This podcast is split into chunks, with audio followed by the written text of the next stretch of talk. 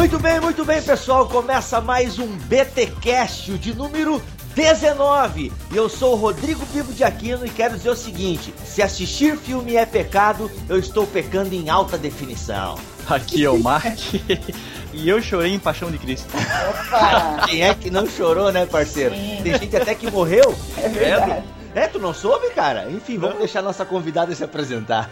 Beleza, pessoal. Meu nome é Juliana e Deus pode ser encontrado nos lugares mais inesperados. Como uma sala de cinema, é ou não é? É verdade. Muito bem, pessoal. O tema do nosso BTcast de hoje nós vamos conversar sobre Deus e o cinema, fé cristã, espiritualidade nos filmes.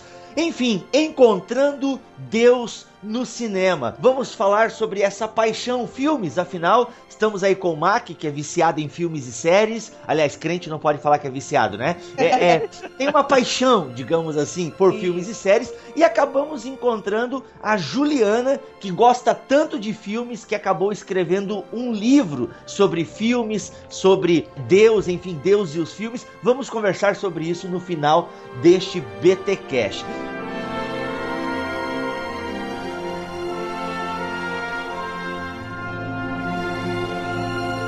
And the Oscar goes to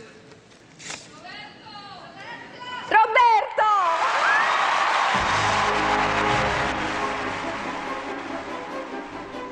Mas a pegada, então, pessoal, deste nosso podcast, ele vai ser falando sobre filmes e tal. E a pergunta que algumas pessoas podem nos fazer, e já me fizeram, porque tinha uma época, quando eu era seminarista ainda, eu até escrevia sobre cinema e fé cristã. E eu recebi um e-mail de um leitor, enfim, uma pessoa que disse: Meu, como é que tu pode encontrar Deus no cinema? Como é que tu pode achar que Hollywood pode comunicar a palavra de Deus? Para muitos dos nossos ouvintes, isso já é um ponto comum meu, é um absurdo, né? Achar que não se pode ver filme e tal. Mas eu sei que nós temos ouvintes de igrejas mais tradicionais ou legalistas, quem sabe, que é, a questão do filme ainda é um tabu, cinema, televisão, enfim. Então é importante nós começarmos a explicar esse tipo de coisa, que nós acreditamos que Deus pode sim, como a Juliana bem falou, pode sim ser encontrado no cinema. Afinal é o seguinte, até o Russell Shedd escreve né, Juliana, no prefácio Sim. do teu livro, Encontrando Deus no Cinema, que. O que, que ele escreve ali mesmo? Que agora não, não, me fugiu a memória aqui. Ele, ele escreveu o seguinte: que ele, antigamente, pela formação dele, né, ele tinha aquela visão de que tudo que era de Hollywood, tudo que era cinema era ligado ao diabo, que não havia nada de bom. Hum. Mas ele percebeu, então, ali por algumas coisas que eu escrevi ali no livro, que realmente existem filmes que, apesar de terem sido produzidos em Hollywood, tem uma, uma moral, tem alguma mensagem mensagem cristã que pode ser extraída. Uhum. Até eu quero fazer um comentário sobre isso que você falou aí no, no, início, sobre essas pessoas que acham, né, que não se extrai nada de bom. Primeiro eu quero dizer que se você for analisar a ênfase, né, e, e a cultura de Hollywood realmente gira em muitas coisas que vão contra a Bíblia. Existe toda ah, uma questão relacionada à imoralidade, práticas que nós sabemos que não são cristãs, né, que contradizem a Bíblia em termos de relacionamento, em termos de, uhum. de comportamento e etc.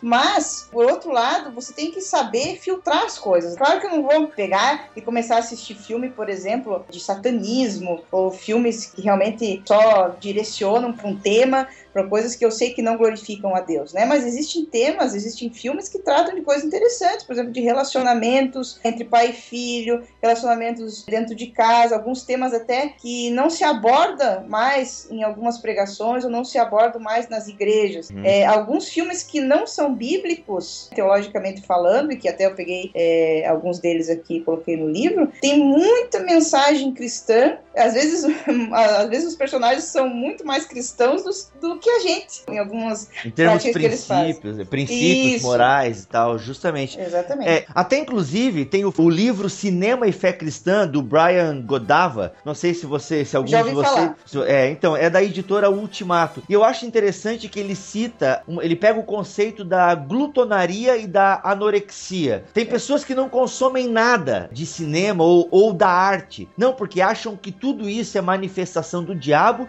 e se não está envolvendo diretamente a Bíblia não é de Deus. Aham. Então eles não conseguem enxergar Deus na arte. Mas ele fala que isso é complicado e até ele cita o Francis Schaeffer, que diz o seguinte: toda verdade é, em certo sentido, a verdade de Deus. Não importa quem a esteja anunciando, um profeta, um incrédulo ou uma mula. E eu, inclusive, eu posso até acrescentar, por que não Hollywood pode manifestar a verdade de Deus? Até quando eh, esse leitor, né, há tempos atrás me questionou como é que eu poderia associar cinema e fé cristã, eu disse para ele, olha camarada, tu vai na igreja todo final de semana e Deus lá usa pregadores, cantores, enfim, usa tantas pessoas para falar com a gente. A igreja é um dos locais onde Deus ministra na nossa vida, fala conosco e tudo mais. Só que tu tem que concordar comigo que na igreja também existe muitos problemas. Claro. Existem igrejas que elas só existem porque o pastor quer ganhar glória para si, ele quer fazer um nome, arrecadar dinheiro. Então tem muitos problemas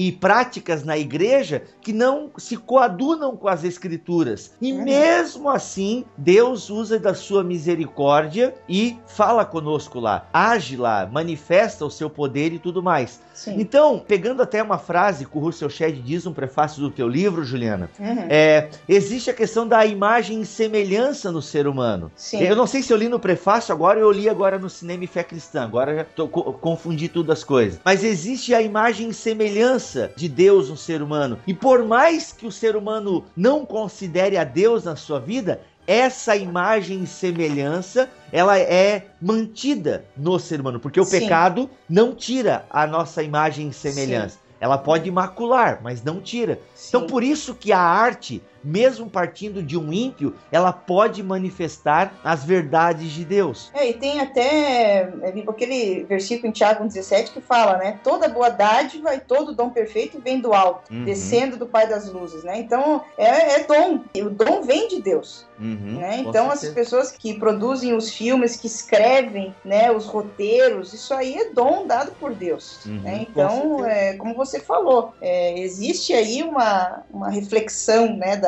personalidade de Deus, assim. Uhum. E é interessante que a gente não pode ser um anorexo cultural, não consumir nada, porque a arte é é uma expressão da humanidade. A gente não pode se isentar da arte, a gente tem que consumir arte. É claro que, contrapartida, ainda indo na, na onda do Brian Godava, lá do Cinema e Fé Cristã, não Uhum. podemos ser também glutões Sim, né, cinematográficos. E, Sim. e eu, na verdade, até o- se eu tenho que lutar com alguma coisa, não é com a anorexia, é justamente com a glutonaria É. cultural.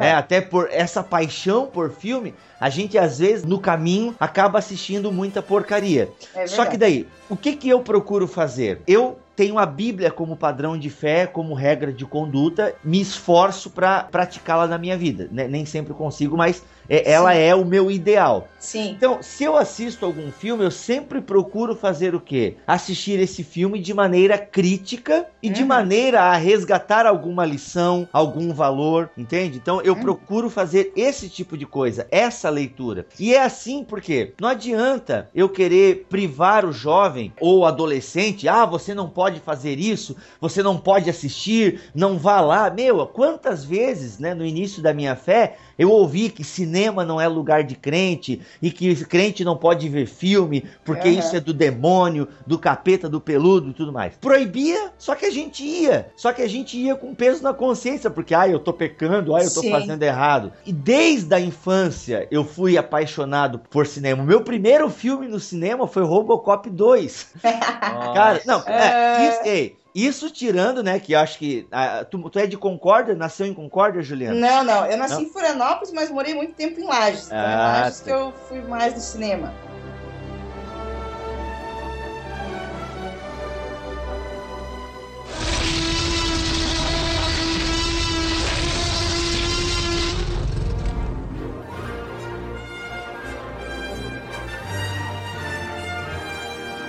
Eu não sei se lá em Lages tinha, mas aqui em Joinville. Marcos, tu é de Joinville também, né? Exato. Aqui tinha o cinema do Trapalhões, que passava no SESI, tu lembra, cara? Ah, sim. Eu fui na, eu fui na época do Cine Palácio. Sim, pois é, o Cine Palácio foi o primeiro cinema que eu fui. Robocop 2, cara. Nunca me esqueço, eu não lembro quantos anos eu tinha. Mas foi a minha primeira experiência com cinema, tirando os filmes do Trapalhões, que na época eram divertidos, pelo menos. E depois que eu tive aquela experiência, entendeu? Com o Robocop 2, aquela tela enorme, no Cine Palácio 1, onde hoje em dia é uma igreja, né? E tal. Não, sei lá o que é aquilo. Mas então, assim, cara, desde então, e a minha mãe na época trabalhava de diarista na casa do meu padrinho. E ele, meu padrinho, que era um cinéfilo, ele assinava a revista 7. Sim. Meu, cara, que na época a revista 7 foi por muito tempo a revista sobre Sim, sim. Aham. então, assim, cara, desde pequeno eu fui crescendo nesse mundo do cinema, e cinema, e cinema. Meu, sessão da tarde, né, cara? Ah, sim, Meu, Sessão da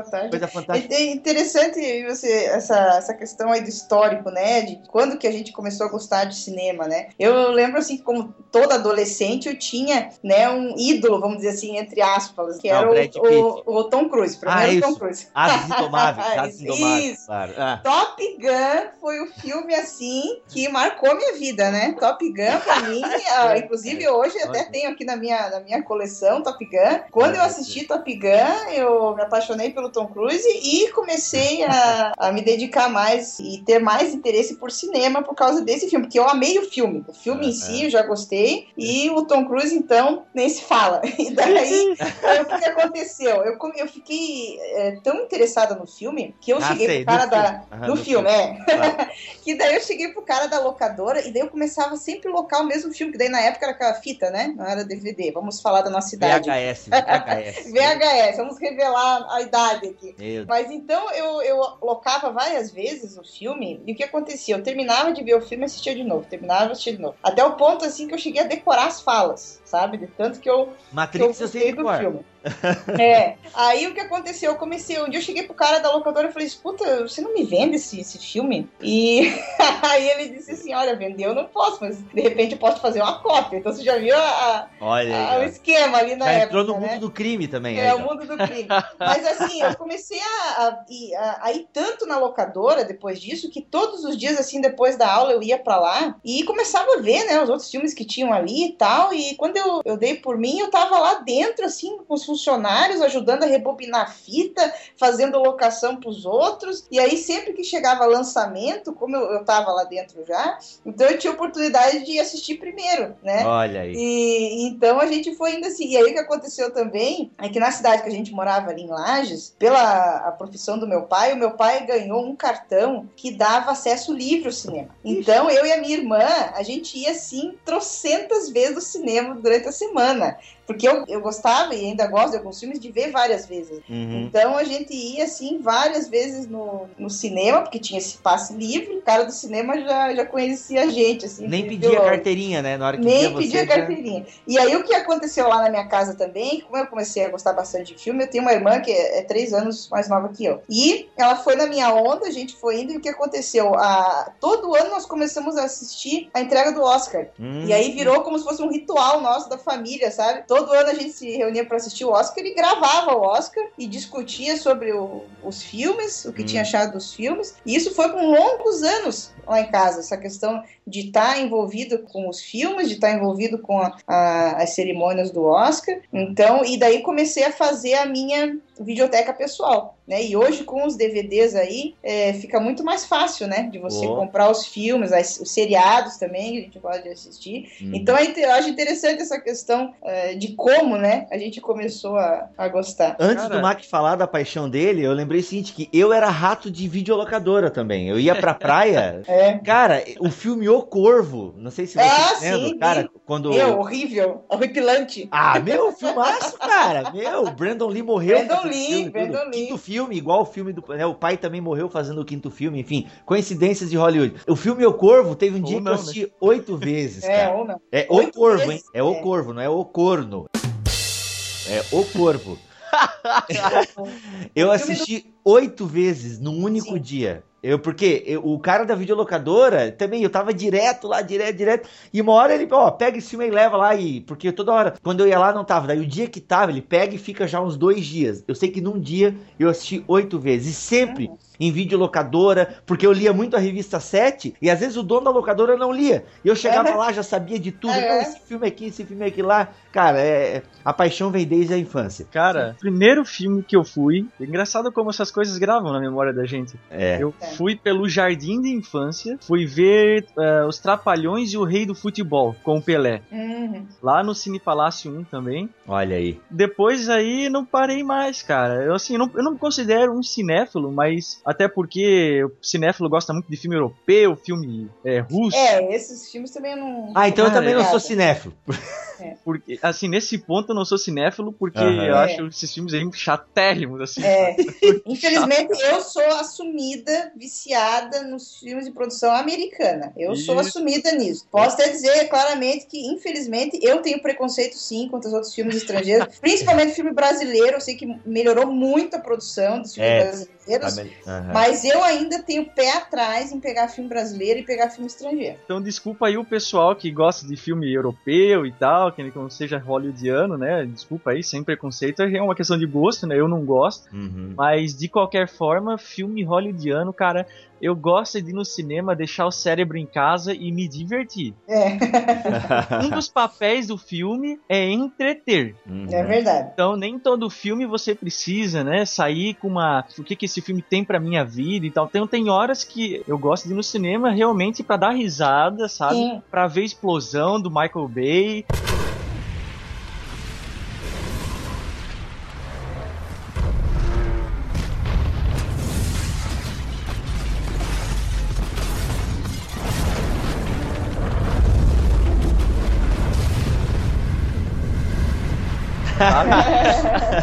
Eu- Ai, ai, Eu, é eu gosto, eu gosto de fazer muito isso, assim. Então, eu, eu, é que eu sou muito fissurado em ver o que esse pessoal consegue fazer É verdade. que- o que Deus tem Nossa. dado de dom para esse pessoal É em verdade. fazer o que fazem com a computação gráfica. Eu fico Uhum. fascinado, assim, sabe? Eu também, isso aí me chama muita atenção. E só abrindo parênteses que tu falou de no cinema para curtir mesmo, né? Eu acho interessante essa questão ah, cultural do brasileiro com relação ao filme, porque eu tive a oportunidade de, de morar nos Estados Unidos durante um ano, quando eu tinha 16 anos, e, e indo no, no cinema lá, e na própria casa que eu morava, a gente via como as pessoas de lá gostam mesmo do cinema, curtem mesmo o cinema. Eu lembro uma vez que eu fui assistir o filme do Tom Cruise, A Firma, é, no cinema lá, e nossa, nas horas de perseguição, assim que o Tom Cruise estava correndo e tal, tinha gente que batia palma e gritava: Vai, Tom! Corre, E tal. Então, assim, você vê esse envolvimento, sabe, da- das pessoas, que negócio que curtem mesmo, né? E a próprio fato, assim, de colecionar filmes em casa e tal, isso aí faz parte da cultura deles. E aqui no Brasil, eu vejo que nesses últimos anos até tem aumentado essa questão, né? De, de vender filmes, as pessoas terem filme em casa e tal, tal, tal, e do cinema. Mas eu vejo, assim, que nesse ponto os americanos ainda são, curtem muito mais do que nós. É, eu, enfim, vou nessa linha do Mac e tal também. Tem hora que. É filme do Michael Bay, né, cara? Tem hora que eu quero ver filme mesmo, só pra dar aquela relaxada. Só. Mas às vezes gosto de ver uns filmes mais encucar. Ou assim, eu às vezes assisto o filme a segunda vez, pra daí tentar tirar, extrair alguma Aham. lição e tal. Pra tentar cavar alguma coisa também de útil, né? É claro que, como eu falei, né, no começo, eu tenho que lutar às vezes um pouco contra a glutonaria. Acabo vendo muito. E às vezes vejo até aquele, aquelas comédias assim que são inúteis mesmo, né? Às vezes eu vejo pelo menos até a metade. Depois eu sou obrigado a a largar a mão. É, eu tenho filme também, que às vezes eu pego, é, porque ah, o elenco é bom, não sei o que, deve ser bom e tal, e começo a assistir uma porcaria. Eu tenho assim aquele. Eu tenho assim, pra mim, pelo menos um padrão, né? Que eu quero alguma coisa que É. me edifique, assim, que eu digo que não seja lixo, né? É. Pelo menos. Não digo assim que tem que ter, ah, tem que ter uma moral, tem que ter sempre uma. Não. Mas pelo menos que não me enche de lixo. Isso aí também eu não. não tem um, um limite, né? Então eu também. Tem várias vezes que eu pego filme na locadora e não consigo ter, ir até o fim. Não, não É. consigo. Enfim, a gente tá aqui pra falar então, pessoal, de alguns filmes que nos marcaram, alguns filmes que nos ensinaram alguma coisa, ou seja, mostrar pra você que a gente pode e deve assistir filmes também com uma mente aberta para se divertir, mas que a gente pode também aprender alguma coisa com os filmes.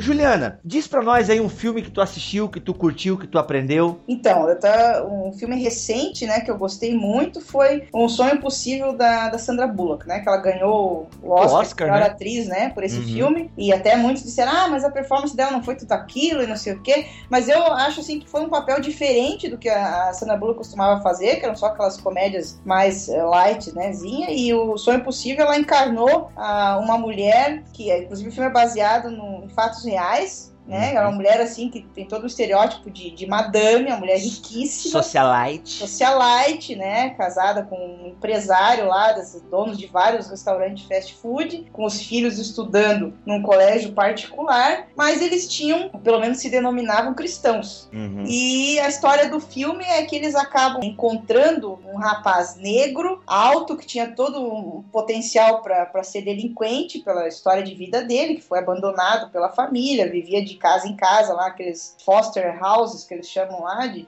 de lares adotivos. E esse guri acaba aparecendo na escola dos filhos porque ele tinha um potencial para ser atleta, jogar futebol americano e tal. E esse filme me chamou muita atenção porque é, apesar deles terem essa condição social de pessoas ricas mesmo, essa mulher, ela se eh, importa, ela para tudo que tá na sua vida para prestar atenção nesse rapaz que aparece na escola. E um dia lá, uma das cenas mais fortes para mim no filme é quando eles estão saindo da escola depois de um jogo lá de, de vôlei que um dos filhos estava participando. A filha, né? A filha estava participando e estava muito frio, né? E eles dentro do carro e viram esse rapaz na beira da estrada, é, usando só uma blusinha e uma bermuda, e ela diz, mas quem que é aquele cara lá? Daí as crianças né, falam, ah, não, esse é um cara que apareceu na escola e tá estudando lá. Mas, mas o que que ele tá usando, meu Deus, tá frio? E ela manda parar o carro. Ela desce do carro e começa a abordar o rapaz, né? Mas onde é que você tá indo? Ah, eu tô indo lá pro ginásio da escola, porque... Dela, mas o que você vai fazer lá? Não, porque lá é quentinho e tal. Ela disse, mas você tem lugar pra ficar? Aí é engraçado porque ela tem uma, uma atitude, né, toda assim. Aí ela disse pra ele assim, você tem lugar pra ficar? Não minta pra mim. Me diga se você tem realmente lugar pra ficar. E daí ele olha pra ela, intimidado assim, né, com ela e diz assim, não, realmente, né, não tem. Aí o que acontece? Ela pega e leva o cara pra casa. Então eu fiquei pensando, meu Deus, quem de nós, em sã consciência, iria parar um carro numa beira de estrada, pegar um cara que você não conhece Hum. e levar pra casa. Então, assim, esse filme todo ele me, me impressionou muito pela atitude deles, porque assim, eles são pessoas que você olha e diz, ah, esses caras nunca vão se importar com uma pessoa assim, porque os caras são um povo de rico, tem todo um, um mundo deles, né, de, Uhum. de elite e, e tal, e eles levam assim ao pé da letra os ensinamentos de Jesus, né, Mateus 25 lá, quando tive fome me deste de comer, né, quando tive Uhum. preso Nossa. fosse me visitar, ela assim, ela cumpre literalmente é, esse texto. Então a gente vê, isso me, me, me confronta, sabe? Esse filme me confrontou. Porque eu fiquei pensando, né, nas minhas atitudes, até que ponto eu tô realmente disposta a viver né, esses ensinamentos de Jesus, a realmente colocar na prática como essa mulher do filme fez. Tem uma Então- cena do filme que, se não me engano, ela, ela tá num jantar ou num café com as amigas tá socialites. almoço. É, um almoço. Estão lá. E daí ela percebe a futilidade, né, do mundo que ela vive ali. Isso. aham. né, os assuntos que ela estão conversando, uma vida centrada em si mesmo, permeado pela riqueza, pelo luxo, sem se importar com o próximo.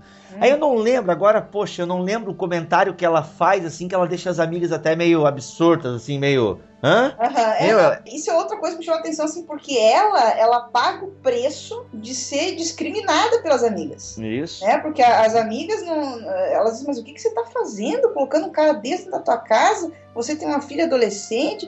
Isso aí é, é mais uma dessas tuas obras sociais aí que você quer fazer? Uhum. Né? Então, e ela assume mesmo diante delas. Ela disse: não. Até uma, da- uma delas fala assim pra ela: você tá mudando a vida desse rapaz. Ela disse: não, ele que tá mudando a minha vida.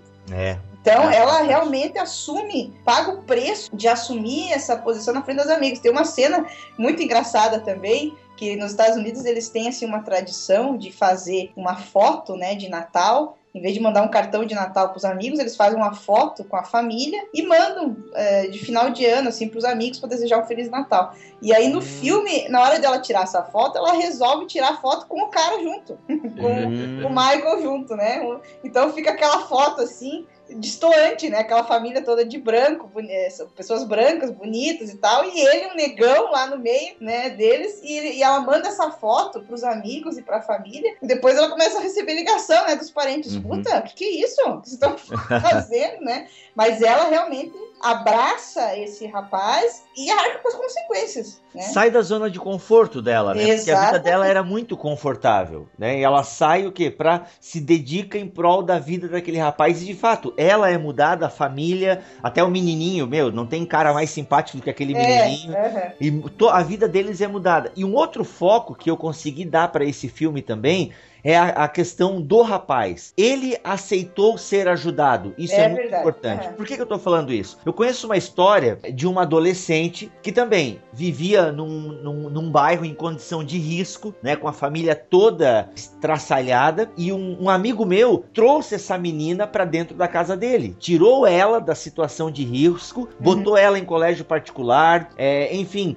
deu roupa, deu um banho de loja. É, é exatamente o mesmo esquema do filme Sonho Possível. Por isso É. que é um sonho possível. Não é uma coisa que. Além do filme, que o filme foi baseado em fatos, né? Uhum. Então o que acontece? Isso eu vi, eu presenciei uma história muito parecida. Só que o que acontece? Essa pessoa, essa, é, é, essa adolescente que foi ajudada, ela não soube valorizar, entende? Hum, aham. Por causa de um rapaz lá do bairro onde ela morava, né, com a mãe, amorzinho e tal, tal, tal. Sim. Ela abandona um futuro seguro, por que não? Porque esse meu amigo tem boas condições financeiras, Uhum. então poderia um, futuro show de bola para ela, é? Uhum. Ou seja, ela abandona, não se deixa ser ajudada por causa de um amorzinho de adolescência, né? Aham. Então é o- outra lição que eu aprendo também com o Sonho Possível, além de, né, de toda a moral cristã pregada pela Sandra Bullock, é o que? Eu também tenho que me deixar ser ajudado. Sim. É? Uhum. Às vezes eu tenho que engolir o orgulho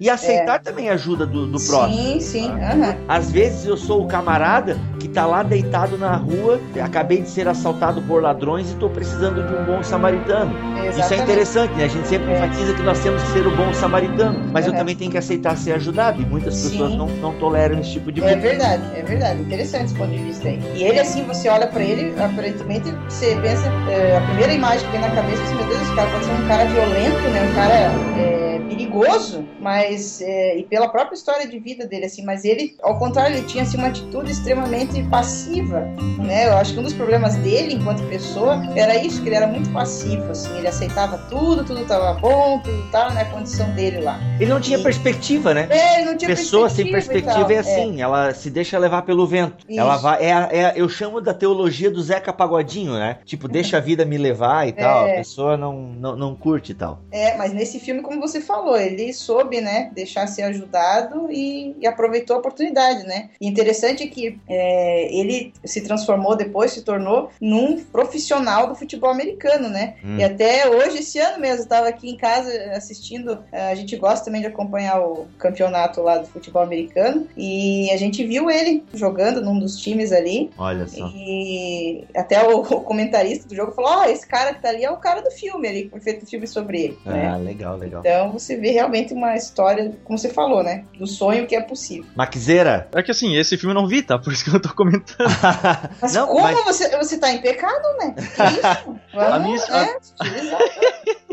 A Simone viu, tá? Mas é como ela tá aqui. Não, não, não. Cara, é um filme legal, cara. Assim, ele não é um filme com grandes reviravoltas, tá, Mac? É, Ele, ele é um filme assim, tipo, ele começa e termina na mesma linha, assim. Tipo, ele não é um filme com grandes reviravoltas. E eles até acho que fazem um acidente de. Ah, não, sem spoiler. Assim, spoiler, mas é. não tem nada demais, assim. Ele é, mas ele é um filme com uma história bonita, assim. É. Isso que é legal. Mas eu já gostei do filme só pelo fato dele ser jogador da NFL. É. Aí, É isso aí. ah, aí, ó.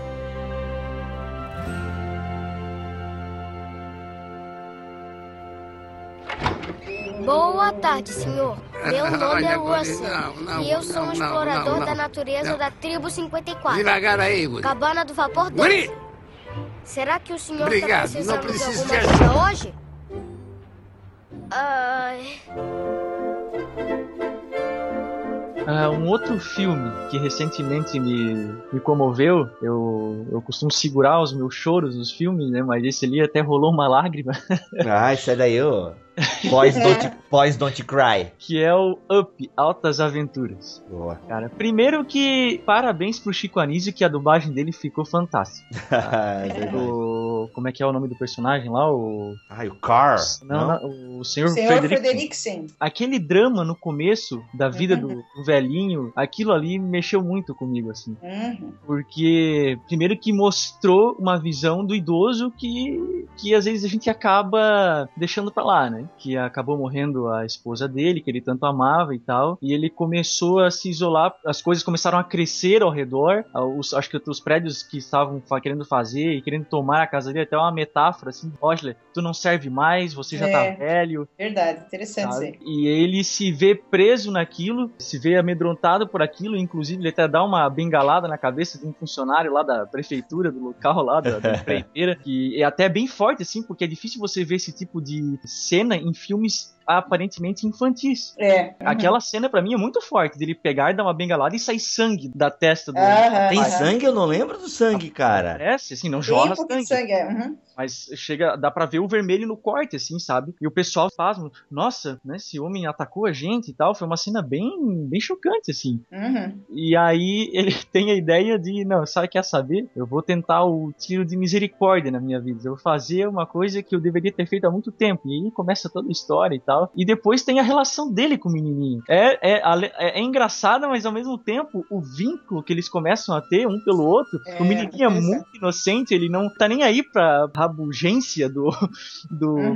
Sr. Frederiksen e, e ele até acaba perseverando nisso né, e acaba conquistando a amizade. Cara, é uma história de amizade muito forte, assim, muito É forte. verdade. E mostra que amizade nesse sentido não tem barreiras. A gente está acostumado a ter amigos da nossa própria faixa etária, mas poxa, imagina um menininho de, sei lá, quantos anos ele tinha ali, uns 7 ou 8, talvez, uns 10 no máximo.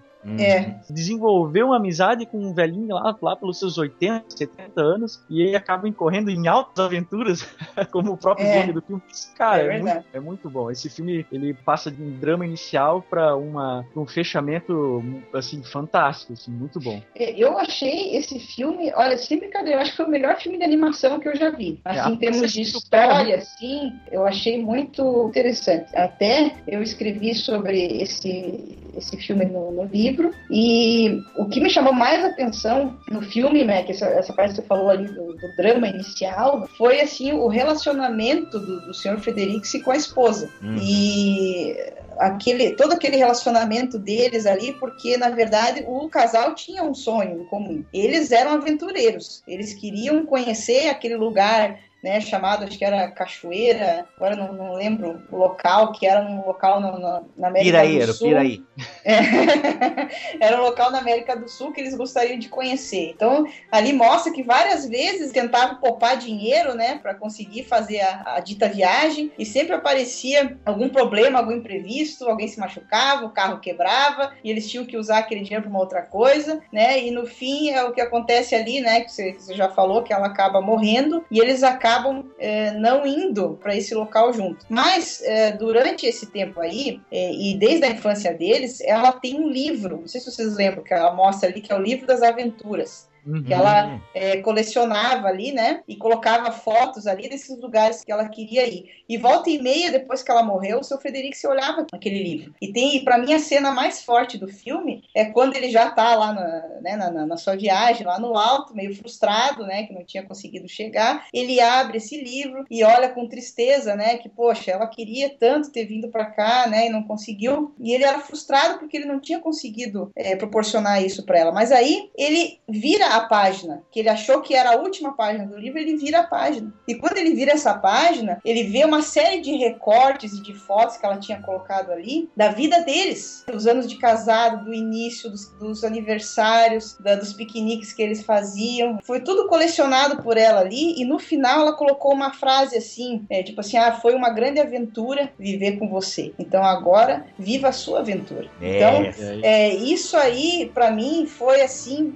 de chocante, por quê? Porque ele se culpava por não ter conseguido levar ela, né, naquele lugar. E no entanto, para ela a maior aventura da vida dela foi ter casado com ele. Então Olha. aqueles pequenos atos de cada dia que eles tinham, piqueniques, os almoços, a- as vezes que ela ajeitava a gravata dele antes de sair, colocava aquele botãozinho no, no casaco dele. Todos esses pequenos detalhes foram importantes e significantes, né, para a vida dela. Então aí no livro eu dei enfoque para esses detalhes, porque às vezes a gente acha que a nossa vida é feita só das grandes coisas. E na verdade, essas pequenas coisas também são importantes para Deus. Até no livro eu cito, então, esse texto de que eu já mencionei antes de Mateus 25, né, onde Jesus fala do julgamento, né, no final dos tempos, que ele vai chegar para as pessoas e vai dizer assim: "Ah, quando eu tive fome, você me deu de comer. Quando eu tive sede, você me deu de beber." E as pessoas vão dizer: "Não, mas quando que eu vi você assim, Jesus?" Ele disse: "Não, toda vez que você fez algo assim para um dos meus irmãos, um desses pequeninos, você fez a mim." Então, às vezes a gente pergunta: "Nossa, eu queria fazer uma coisa, né, para Deus, queria fazer algo grande, algo especial que Deus, né, realmente gostasse." E a gente fica pensando em fazer grandes coisas e esquece que detalhes como esse, veja, você dar um copo de água para alguém, você ajudar alguém a se vestir, visitar alguém que está preso, alguém que está doente, isso são coisas que para nós parece que não tem valor, mas que para Deus tem muito valor. Uhum. Né? Isso Então que é isso tu- que no filme. Fora isso que você acabou de falar, também glorificar a Deus eh, nas pequenas coisas, na forma como você trata a sua esposa ou o seu cônjuge. Exatamente. Aham. Porque se a gente olhar para o relacionamento do Sr. Frederiksen com a, a esposa dele, eles tinham uma cumplicidade muito grande, né? Uhum. Muito grande. E isso é uma verdade que o cristianismo enfatiza e que às vezes se perde no casamento, esse tipo de coisa. Sim. Uhum. Esses de- detalhes pequenos, né?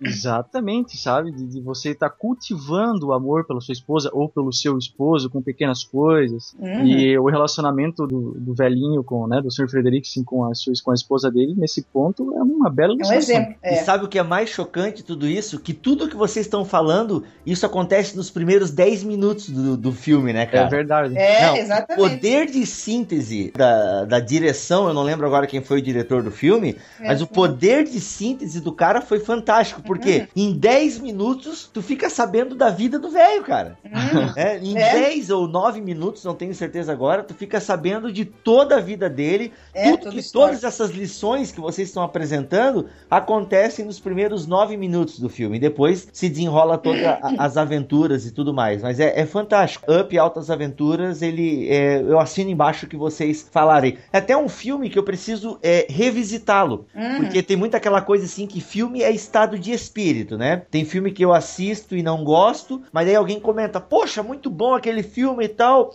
aí de repente eu volto pro filme e eu acho o filme maravilhoso. É verdade. Up, eu acho que foi, tu vê, eu não considero uma das melhores animações. Uhum. É, mas assim, e até nem gostei muito quando eu assisti. Mas eu acho que era o meu estado de espírito, tava diferente. Tá aí um filme que eu vou revisitá-lo, porque eu acho que tem coisas muito preciosas que vocês acabaram de apresentar aí, né?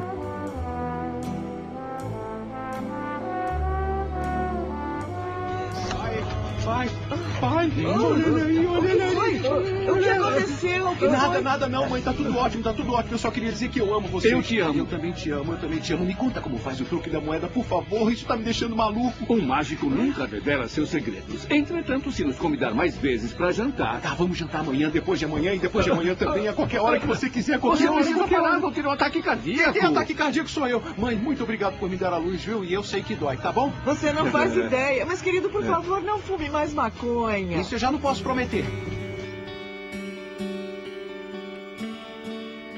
Cara, tem um filme que ele se encaixa dentro do gênero dramédia. Acho que a gente pode. Existe esse gênero hoje em dia, né?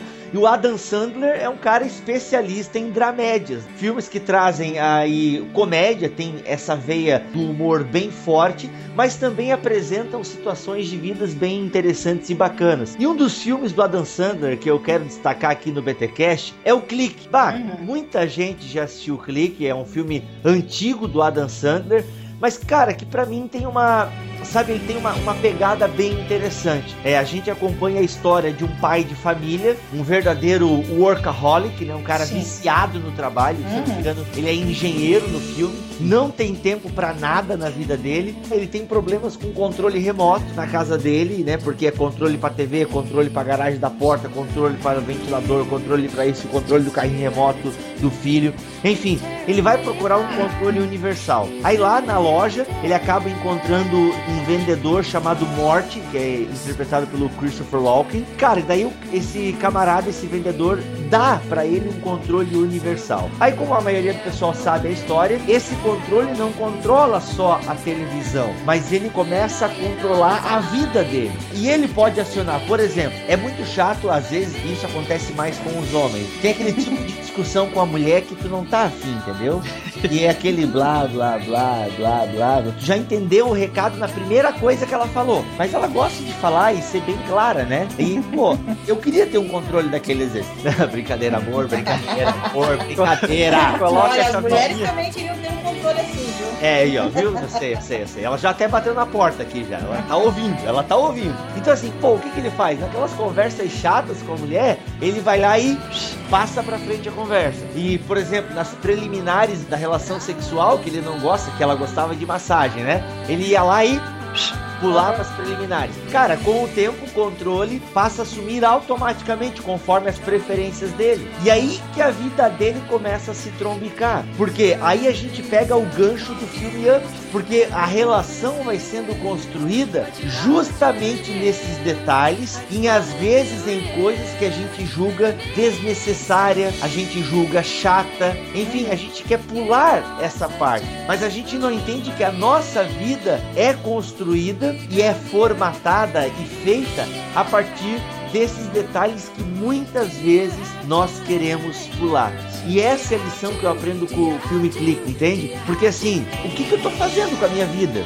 Será que eu não tenho um controle desse também? E que às vezes eu quero pular fases da minha vida? Ou uma outra lição importantíssima? Será que às vezes eu não quero assumir o controle da minha vida? É, exatamente. aham. Então essa é uma lição que eu aprendo forte com o clique. Eu tenho um controle desse, entende? E é muito legal, esse controle traz muitos benefícios pra mim. Só que eu não percebo que eu construo uma vida com base no utilitarismo, com base no egoísmo. É, porque ele não, ele não dava bola para as outras pessoas. Era só o que importava pra ele. Então o que não importava pra ele, ele pulava. Aí quando ele vê ele tá velho, gordo, separado, Sozinho, é. sozinho, né? Com uma tecnologia fantástica, mas tá lá, velho, sozinho. Pô, o que, que adianta? Então, essa é a lição que eu aprendi muito com o clique, que primeiro, a- é, tem coisas que às vezes são chatas na vida, mas elas são importantes para a construção do meu caráter, para a construção da minha família. E Relacionamento. segundo, relacionamentos, com certeza. E segundo, eu preciso jogar o controle fora, porque eu entreguei a minha vida a Deus. Não que agora, volto a falar, não estou na teologia do Zeca Pagodinho. Não, eu tenho que construir a minha vida, mas muitas vezes ela está nas mãos de Deus, ou seja, eu entrego nas mãos de Deus e tem hora na nossa vida que é só Deus mesmo, é só Ele tem o controle e não adianta a gente querer ficar voltando, indo para frente ou para trás. Tá no- tem coisas que, que- Desculpa cortar, mas tem, tem coisas que Deus permite nas nossas vidas. E que nós temos que passar por elas. Para que a gente possa, é como você falou, é, amoldar, né, ter o nosso caráter moldado por ele, ter um amadurecimento, coisas que a gente gostaria de pular, né? Como aconteceu com o, o Adam Sandler ali, mas que são coisas que são necessárias passar. Uma das cenas que me chamou a atenção nesse filme ali foi a cena em que ele descobre que ele perdeu o pai. Não sei se tu lembra. acho que no lembro, final, lembro. Né? Sim, é, é, tá no final, mas antes que É. a vida dele ele já é bem sucedido e tal. Isso, isso. Então ele fica assim, acho que esse é um dos momentos assim que começa a cair a ficha assim para ele, porque ele disse, meu Deus, como é que eu perdi ah, o meu pai, né? Como é que eu fui perder isso aí? E eu acho que nesse momento ele se dá conta dessa questão da perda, daquilo que ele estava perdendo, né? E daí acho que ele põe uma fita, alguma coisa. Fita não, com certeza não era fita. Ele põe lá um arquivo que é da última visita que o pai fez com ele, fez Isso, pra aham, ele. isso. E ele ignora Totalmente, completamente o pai, cara. Não, fantástico. Aquela cena é bem chocante, É. né? E outra cena chocante também é quando ele peida na cara do chefe. Enfim, brincadeira. O que te marcou mais no filme? Bom, tem a cena do. Essa cena, cara, pô, é, ele, ele realizou. Não que eu gostei. Bem, se meu chefe estiver ouvindo isso. chefe, isso não se aplica ao meu chefe atual, mas eu já tive chefe que eu gostaria de dar um pause, cara, e É, eu um chute. quatro. E eu que tenho quatro chefes. Ê, senhor do céu, aí é bravo, né, cara? Mas clique é feijoada. bacana. Hum? Haja feijoada. Haja fe... Haja feijoada, Ah, parceiro. olha aí, ó. A Júlia tem que ficar aguentando esses papos de homem aí é pra acabar, né? Aí. Mas tu pega o controle e passa pra frente essa parte. Próxima vez eles vão fazer com mais uma mulher junto pra coisa ficar equilibrada. Não, tu sabe que o, o pessoal tem pedido, sabe, Júlio? O pessoal tem pedido mais mulheres no BTcast, mas tá difícil a gente se esquematizar, tá difícil É. esquematizar.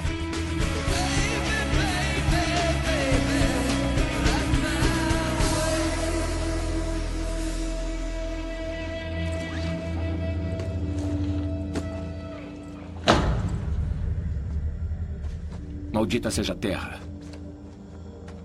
Por tua causa. Ela te produzirá abrolhos e produzirá espinhos. Para sempre. Até que voltes à terra de que foste tirado.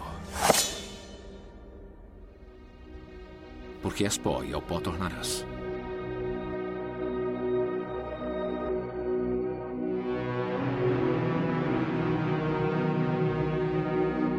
Manda bala no teu filme, Mac. Cara, posso chutar o pau da barraca? Chuta tudo, meu irmão. O livro de Eli, meu irmão. É, Denzel sério. O, li- Washington. o livro de Eli. Primeiro que Denzel Washington né, é cristão, segundo me consta. É, não, é assim. Segundo é o Edson cara. Bruno, que morou lá, tudo, o cara é cristão e ajuda pra caramba lá. Em obras e projetos sociais, diz que o cara honra a fé, né? Dizem. Cara, o que que é esse filme, mano? Eu tava lendo uma coluna do Omelete, e uma coluna não, o Omelete TV, um vídeo que eles fazem semanalmente lá, e inclusive um deles, o Marcelo Hessel, ele falou que vai virar um filme cult, assim, tá virando um filme cult, porque Uhum. ele é um filme que tem uma perspectiva bem interessante, apesar de ter um cunho um pouco religioso, né, e pra quem tá de fora talvez acabe percebendo isso. Uhum.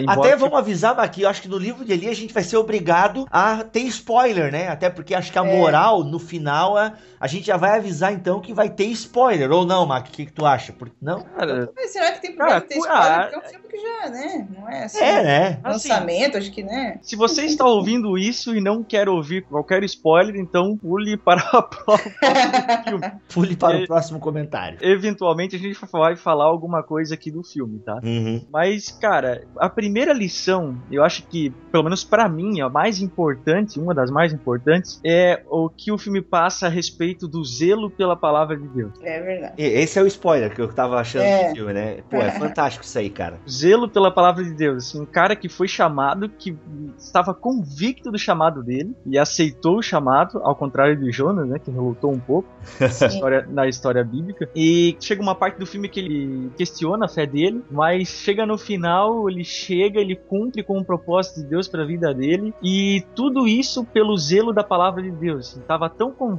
o propósito de Deus na vida dele que ele tinha que pegar toda aquela informação que ele tinha e levar até um determinado lugar e ele fez aquilo, cara, impetuosamente. Assim. Eu Hum. até acho que a violência do filme é uma forma de demonstrar até que ponto ele estava disposto, né? Até Exatamente. onde ele gostaria de ir e o que poderia fazer para preservar aquilo que Deus tinha para ele. Acho que ele tem uma fala assim que pra ninguém se meter no caminho dele, porque ele vai até o fim e tal. Acho que ele fala alguma Uhum. coisa assim. Acho que até na primeira, nas primeiras mutilações, que é ali embaixo da ponte, aquela cena é fantástica, é só a sombra, né? Eu acho que ali ele fala, sai do meu caminho, porque eu só quero seguir o caminho e tal, e, e ninguém vai me impedir e tal, porque eu vou cumprir a minha missão. Tem uma, ele tem uma fala dele que ele denota isso até. Verdade? Me ocorreu agora que eu fui descobrir no finalzinho que ele tinha uma deficiência. É, eu também. Eu só descobri Olha, também no final. Isso é, isso é, enfim, estão discutindo até hoje isso na internet, né, Pois cara? é, mas eu acho que é, Spoiler, né? Spoiler ele, ele total era, agora. ele, ele era porque o, o livro que ele estava levando, né, Aham. é- era em braille. Era em Pois braille. é, é. Era em É, e braille. até dizem que tem uma hora que aparece o olho dele, é meio aleitoado, não sei, não sei se é assim que se fala, mas assim, meio que a, né, o, a baga do olho ali, que agora me fugiu os nomes técnicos, era meio assim, tinha uma cor meio leitosa, e isso Aham. denota uma deficiência visual. e- Mas assim, essa deficiência, cara, pra mim, aí sim, se tratando de mensagem, né? é como se Deus tivesse feito isso para que ele ficasse focado apenas em Deus, apenas no propósito dele, e para que ele não olhasse para os problemas Uhum. e enxergar os problemas que ele teria que passar. E a dependência, né? Isso, Aham. sem contar a dependência. E aí, por conseguinte, Deus dava para ele toda uma habilidade especial para combater os, os malfeitores, né? As lutas que ele tinha que fazer, porque o Pra cara preservar o livro, né? é meio, ele era muito hábil, ele manuseava aquela Aquela cena do bar, meu amigo, que é uma, é uma cena de luta sem corte. Cara, tem no Blu-ray, porque eu comprei o Blu-ray do livro de Eli, meu irmão. Pois é, eu quero comprar o Blu-ray. Tô em alta definição, parceiro. Cara, tem uma cena no- nos extras que eles mostram assim, sem corte. Cara, é uma cena de luta fantástica. Claro, não é o foco aqui, mas é fantástico, meu amigo. Não se põe no caminho do, do Eli que tu vai ficar sem mão, entendeu? Vai ficar sem mão. Cara. achei interessante, assim, nesse filme, é, assim, a, a importância do próprio livro em si, né? O livro no filme é dado assim como, nossa, é um livro de poder, né? Uma Esse fonte tem, de poder. É uma fonte de poder. Quem lê esse livro, quem tiver esse livro, né? Aquela atuação do, do Gary Oldman no filme, eu achei Fantástico. muito interessante, É, porque ele é, personifica, né, para o próprio o Satanás pra mim, né? Aquele Ele cara, personifica assim, os pastores da teologia da prosperidade, É, cara. Não, eu preciso ter esse livro, porque quem tiver esse livro vai dominar, né? Quem tiver esse livro ah, vai ter o poder. Então eu achei muito interessante assim, esse enfoque em cima do. É, do o livro. Carnegie, né, que é o, o personagem dele, Isso. é, os dois reconhecem o poder do livro, né? Porque Isso. dá a entender no filme, nesse mundo pós-apocalíptico até, até numa cena cortada do filme mostra uma capa da revista Time falando da explosão que deixou o mundo daquele jeito. É uma cena deletada do filme. E assim, ó, ele- os dois, dá a entender que somente os dois, naquele mundo ali, né, no, no mundo apresentado pelo filme, somente os dois né? conhecem o poder deste livro. poder, é. Só que um quer o quê? Ele quer o livro para compartilhar com a humanidade, porque o livro utilizado né, no- no- com os seus princípios de maneira correta vai fazer o bem para a humanidade. Mas da mesma forma, pegando as intenções malignas do Carnegie, ele queria o livro que para dominar. Dominar, exatamente. Dominar. Uhum. Pô, isso é, é, é muito atual. né? É Uhum. muito atual. Quantos a gente conhece, e já tratamos disso em outro podcast, no Textos Fora do Contexto, que usam as escrituras para dominar as massas, né? Não É, para pra- abençoar e compartilhar. Mas Pra para manipular, dominar. né? E eu até escrevi sobre o livro de Eli. Eu, eu vou até publicar no blog, no Bibotalk, porque eu só tenho publicado no ócio. Mas é justamente isso que tu colocou, Mac. Como o camarada era dedicado na leitura, memorização. É. Todo Uhum. dia o cara lia. Todo Uhum. dia. E eu me pergunto, se eu ficasse no mundo pós-apocalíptico, entendeu? E se eu fosse o único, o guardião da fé cristã. Claro, vamos viajar na maionese agora, né? Mas assim, cara, e se eu fosse o único, né, cristão, acontecesse uma parada muito louca e eu fosse o único, e de repente encontrasse com mais pessoas, mas que não eram praticantes do cristianismo. Como que daí a história futura ficaria sabendo do cristianismo se dependesse de mim? Cara, Uhum. isso é punk. Profundo. O mundo seria luterano, né, cara? Cara. É, mas é muito interessante. E assim como você está falando essa questão da, da dedicação que ele tinha da leitura e da memorização, eu acho que isso, né, trazendo para nós eh, como cristãos, isso aí é um grande fator que infelizmente as massas, né, como você falou, não tem, porque se realmente houvesse ah, um estudo da Bíblia, eh, eu digo assim individual, né, a questão do devocional, até eu coloquei no, no meu blog essa semana é um, um tópico de discussão, a dificuldade de se manter um devocional diário. Se realmente as massas tivessem esse hábito de ler a Bíblia, né, de ter um tempo de oração, ler, buscar entendimento, elas não iam se deixar levar por qualquer distorção, né, ensino distorcido. Porque o que acontece é que elas vão lá, só ouvem tudo pronto, acham que é aquilo mesmo e caminham naquilo ali que é um engano, né? Agora, se realmente tivesse é, uma prioridade na busca desse livro, no conhecimento desse livro, aí as coisas seriam diferentes. não cantando o final, mas um trechinho do final que, que para quem é cristão, e aí no final do filme resume o próprio filme, é quando só aparece a voz, né, só dá pra ouvir a voz do Denzel Washington, e as coisas já, o filme já acabando, assim, acontecendo algumas cenas finais, e narrando assim, e ele fala, cita Paulo, né? 2 Timóteo 4,7, combati um bom combate e acabei a carreira e guardei a fé. Cara, isso aí. Isso é tremendo, né? Isso é tremendo, cara. Porque Nossa. é uma batalha, né? É, a realidade é essa. Você ali, a, a verdade, a trajetória dele toda ali, que foi ah, visualmente, né? A gente viu, mas a- a- nós temos essa luta, eu acho que esse bom combate da fé, né? Que Paulo falou, combatiu, combatiu o bom combate. Isso aí é uma vida nossa de luta, de preservar a palavra, de, de como o Bill falou no começo, né? A gente se esforça para viver a palavra de Deus, para cumprir a palavra de Deus. Então isso é uma luta de uma vida, né? Uma caminhada inteira da gente lutando para cumprir essa palavra, para andar em cima dessa palavra. né?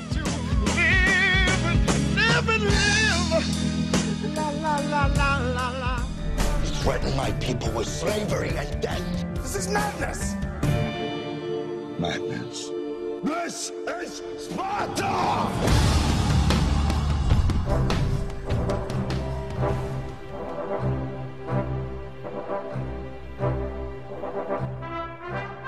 Poxa, pessoal, o nosso tempo do podcast está praticamente chegando no limite e nós nem falamos de muitos filmes assim. Eu gostaria de ter falado sobre Avatar, Crash no Limite, K-Pax. Ah, K-Pax, vocês já assistiram K-Pax, pessoal? Cara, já me falaram desse filme. É, é com Kevin Spacey, né? Isso, isso. É. fantástico. Ele aparentemente é um ET e tal. É muito bom. Fico, meu Uhum. Deus, tem muitos filmes nós poderíamos falar aqui. Juliano, o que que tu deixou de fora aí? Ah, eu ia falar um pouco sobre a Sociedade dos Poetas Mortos, né? Do próprio Forrest Gump também, que é um filme bem conhecido. Hum. Também tem lições. É, o Forrest é Run, Forrest, Run! Muito é, o. Forrest tá no livro também. Tá no livro, né? É. Max, o que que tu deixou pra trás aí? O que me veio à mente foi um filme Seven. Ah, Ah, é Kevin verdade. Space também. Kevin Eu- Space também, eu acho Pitt. rapidamente assim, né? Esse filme fala bastante sobre a condição humana, né? Mas É enfim, verdade. É fantástico, cara. Não, Seven, pra quem não assistiu ainda, tudo que você vê filme de serial killer hoje em dia não chega aos pés do que foi Seven. É verdade. E tá aí, tá na lista das compras do Blu-ray. Sou obrigado, né? Sou obrigado. Muito show de bola. Pessoal, uma coisa assim, pra gente encerrar esse assunto, mas outra lição que eu aprendo com Hollywood, como amante do cinema, quando eu tenho tempo, e na adolescência eu tinha bem mais tempo. Então eu assistia muito aos extras, né? A gente comprava lá os DVDs de colecionador. E vinha DVD duplo e tal. Recentemente eu assisti o Avatar, o meu amigo comprou o box do Avatar em Blu-ray e tal. E veio, vem mais dois discos de Uhum. Nossa, extras. ser muito E um legal. desses eu assisti. E me lembrou, né, quando eu assisti os extras, eu assisti o filme comentado pelo diretor. E uma coisa que me chama muita atenção, e é outra lição que eu aprendo, é a dedicação dos roteiristas, dos diretores. Vamos focar aqui nos atores. Dependendo do papel que eles vão fazer, eles passam meses se dedicando. Um que eu lembro agora, de bate-pronto, o Keanu Reeves ficou seis meses aprendendo artes marciais para fazer as sequências de lutas do Matrix. Do Matrix. aham. É, enfim, é, é, o Johnny Depp que se preparou um monte para fazer o Jack Sparrow, né? Um- um- uma personagem muito marcante dele. Uhum. Tão marcante que no filme O Turista com Angelina Jolie, ele tá imitando o Jack Sparrow, né? Não conseguiu mais se libertar do papel. É, então assim, mas, cara, é a dedicação. É, os caras ficam às vezes um ano e meio gravando um filme. Se mudam. O Senhor dos Anéis, né? Que foi um ano e meio de gravação na Nova Zelândia. Os caras então se abdicam de um monte de coisa, sabe? Se... engordam, emagrece. Ah, É verdade. pô, é o Christian Bale. O, Christian Bale, cara. o, o Não. Tom Hanks, o Tom Hanks no Náufrago, Ah. né? Vocês lembram que ele teve que emagrecer horrores também ali com aquela parte ali, Uhum. né, final. Uhum. No começo do filme ele tá de um jeito, dá pra ver que no decorrer do filme ele já, né, Emagreceu. é, emagreceu muito. Agora, pra mim o que me chama muita atenção é o Christian Bale. O cara tinha gravado seis meses O Operário, que se vocês não assistiram, fica a dica aí também. É um filme forte, então, menores de 18, por gentileza, não assistam, só acompanhado dos pais. É, então, assim, é um filme forte. Cara, o bicho ele tá mais magro do que eu no filme O Operário. Uhum. Ele tá um esqueleto ambulante. Aí, seis meses depois, o cara teve que engordar horrores pra começar a gravação do Batman Begins. É, Ah, é uma sim. coisa, tanto que no- nos extras do Batman Begins eles falam sobre isso. Camarada teve que engordar. Sylvester Stallone já teve que engordar, pra, acho que é um filme Copycat, se eu não me engano, não lembro direito agora. Ele é um policial. Enfim, os caras têm que se dedicar um monte, entende? Para fazer o quê? O papel. E é isso que me chama muito a atenção. Diretores, atores, toda a produção se dedicam para um, uma coisa que tem fins lucrativos, dedicam toda a sua vida para fazer uma obra que, em última análise, não glorifica a Deus. Claro, pode glorificar a Deus se as pessoas fizerem uma análise como nós estamos fazendo. Sim. Mas não é todo mundo que faz essa análise. Então, assim, eu, eu, o que fica de lição para mim? Eu faço parte de uma missão, eu faço parte de um plano, de um propósito, de um projeto que tem um fim nobre que não é o capitalismo. Ainda que muitos pastores, líderes, apóstolos, bispos, patriarcas têm transformado É o cristianismo para um fim lucrativo, a gente sabe que o propósito da igreja não é esse e Sim. nunca será. E poxa, eles se dedicam tanto para uma missão que tem só como fim o lucro, o entretenimento, e nós não, nós fazemos parte de uma missão que está lidando com a eternidade. E a gente não se dedica para isso. Então eu aprendo muito com isso, assim, quando eu vejo os filmes e tal, toda a preparação de um ator, poxa, eu preciso me preparar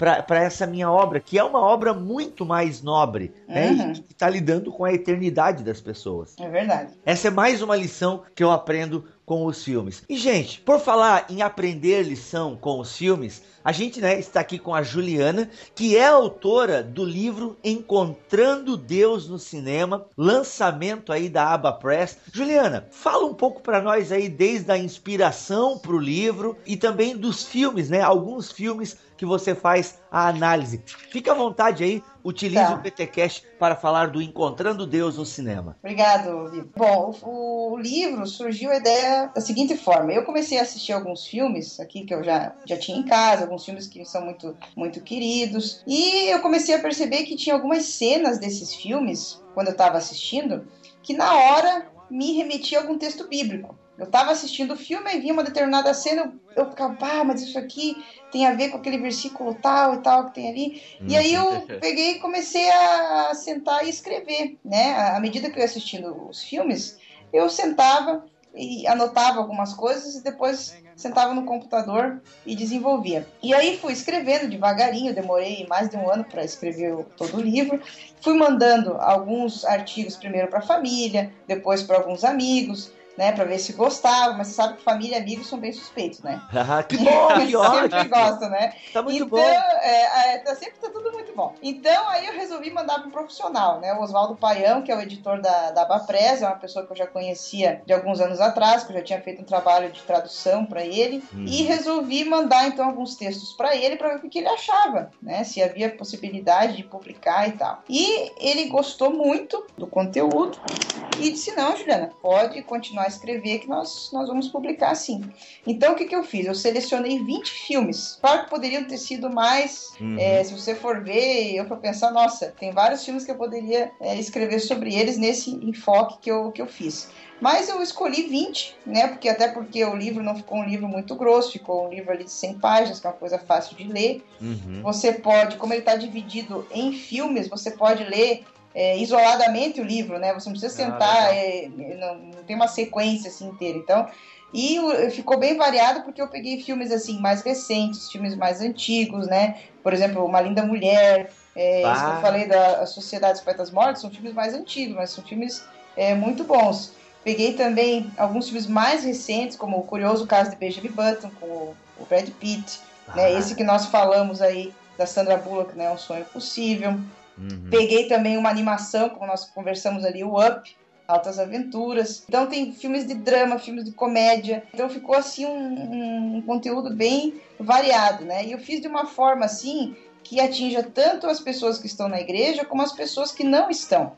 As pessoas que não estão na igreja se identificam e têm curiosidade porque conhecem os filmes. E, e as pessoas que estão na igreja vão poder se relacionar bem porque existe essa conexão com a Bíblia. Então ficou, eu acho que uma obra que, que consegue alcançar aí os dois públicos, né? Bom, então fica até uma dica como um, um presente evangelístico, digamos assim. Sim, sim, ele tem mensagens bem evangelísticas. Tem alguns textos que são bem evangelísticos mesmo. Poxa, legal, é uma forma de aproximar as pessoas, né, cara, com o evangelho, né? Você tá Isso. se, se usando de uma ferramenta, que é o cinema, que é algo que 99,9% das pessoas gostam, É e verdade. quebra ainda eh, procura analisar a mensagem do evangelho a partir das histórias que se contam, né, nesses filmes. Muito bom. Isso. Muito isso. E sem contar que é um livro que dá pra ter, né? Volume 1, volume 2, pro Ó. afinal. É verdade, é, já tá se, se cogitando aí. Afinal, essa, essa, essa indústria não vai acabar. E tu vê, pô, tem Avatar, tem o livro de Eli, que você não É. falou, e que são filmes que a gente falou aqui. E, pô, e dá pra fazer coisa arada, né? Muito, muito Nossa, legal. o Avatar, só abrindo um parênteses, assim, o Avatar, até eu tinha até feito um rascunho dele, assim, porque tem uma frase no Avatar que se repete várias vezes ali, que é um, vamos dizer, um jargão do povo lá. I see you. falam, I see you. É verdade. O I see you, I see you. Eu lembrei daquele texto que onde Deus fala com Agar quando ela sai pro deserto, depois que Sara expulsa ela, né? Aham. com o filho, que tem aquela passagem da Bíblia que fala que ela estava lá no deserto para morrer. Deus começa a falar com ela e daí Deus fala: Eu sou o Deus que te vê. Então, Olha. aí eu ia fazer um, um, um paralelo desse uh, I see you, né? Porque é bem interessante, aí dá para explorar bastante É, coisa. Avatar, apesar, né, de toda a religião, né, digamos lá, dos É. Zomaticaias serem complicadas, mas, pô, tem a ligação com a natureza, entende? Eu, ima- ó, meu, eu vou até falar uma heresia agora pra ser condenado no final do podcast, né? mas, cara, a ideia me lembrou, assim, parece um mundo meio que sem pecado, assim, entende? Essa É, conexão verdade. com a natureza que eles tinham. Eu imagino, cara, Adão, que eles tinham entre eles, né? Como Isso. povo, aquela cumplicidade, aquele cuidado né, deles Eu- entre eles. Né? Cara, eu achei, eu queria morar em Pandora. Eu quando saiu, quando o filme, quando eu saí do cinema, eu também escrevo, né, às vezes sobre cinema e fé cristã e tal. Faz tempo que não faço isso, mas já fiz. E eu escrevi, eu quero morar em Pandora. Já Coloquei- pensou o bibo azul com 3 metros de altura e com rabo? Meu Deus, rapaz. E vesgo ainda, pensa um avatar vesgo, coisa terrível. Mas legal, não, vou falando sério agora. Pô, Juliana, legal mesmo o teu livro. Está chegando essa semana da gravação, teu livro está chegando pra mim, porque Ah, glória a Deus. é, foi assim que surgiu o convite. Quando eu vi alguém tweetando sobre esse livro, eu, opa, tá aí um livro que eu gostaria de ter escrito. Então, já que eu não escrevi, eu vou ler alguém que escreveu. E surgiu o convite pro podcast, deu certo. E assim, esse aqui também é um podcast que tem pano pra manga, né? Ano que vem, com certeza a gente volta para falar sobre mais filmes. Vamos encontrar Deus em mais filmes. Mesmo. Legal, legal mesmo. Juliana, obrigado mesmo pela tua atenção aí e por ter participado desse BTcast. Imagina, eu que agradeço vocês, né? O Mac, o Bibo, de, de me dar a oportunidade de participar. Legal, show de bola.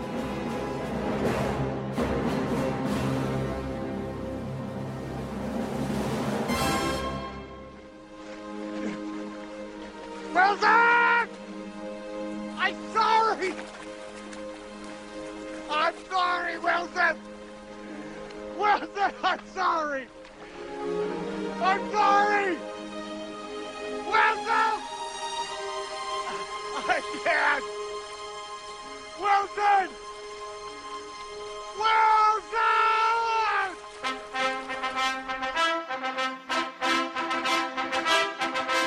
Muito bem, pessoal, esse foi mais um BTcast. Eu sou o Rodrigo Bibo de Aquino e quero desejar para você um feliz Natal, Ano Novo, porque você sabe, em janeiro a gente para e nós voltamos com uma série de podcasts Mac. A galera se prepara que a gente vai começar o ano sendo eleito e escolhendo Deus simultaneamente, parceiro. Nossa, vai ser de explodir cabeças, mano. Legal, legal. Então a gente fica por aí. Eu sou o Rodrigo Bibo e volto no ano que vem, se Deus quiser e assim permitir. Galera, aqui é o Mac, vou ficando por aqui. Feliz Natal, tá? Um ho ho ho pra vocês. Meu Deus.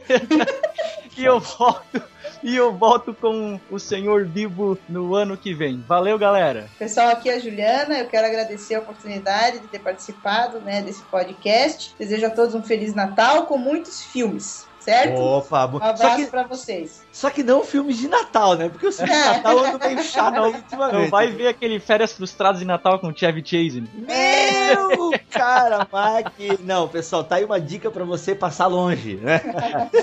Legal, pessoal. Então a gente volta no ano que vem. BTcast entra de férias. No blog rola uma coisinha ou outra e tal, mas, poxa, a gente merece umas férias também. Mas já temos podcasts gravados e vamos abrir. Final de janeiro a gente volta com tudo, com novas séries no BTcast. Vamos falar sobre as parábolas, sobre os sete pecados capitais, sobre o Sermão do Monte. Tem uma série de uma série de séries que vão aí invadir o BTcast. E a Juliana, é claro, Juliana, obrigado pela tua participação aqui. E a gente volta no ano que vem porque esperamos mais bons filmes para podermos comentar aqui. É isso aí. Então tá bom, um abraço, galera.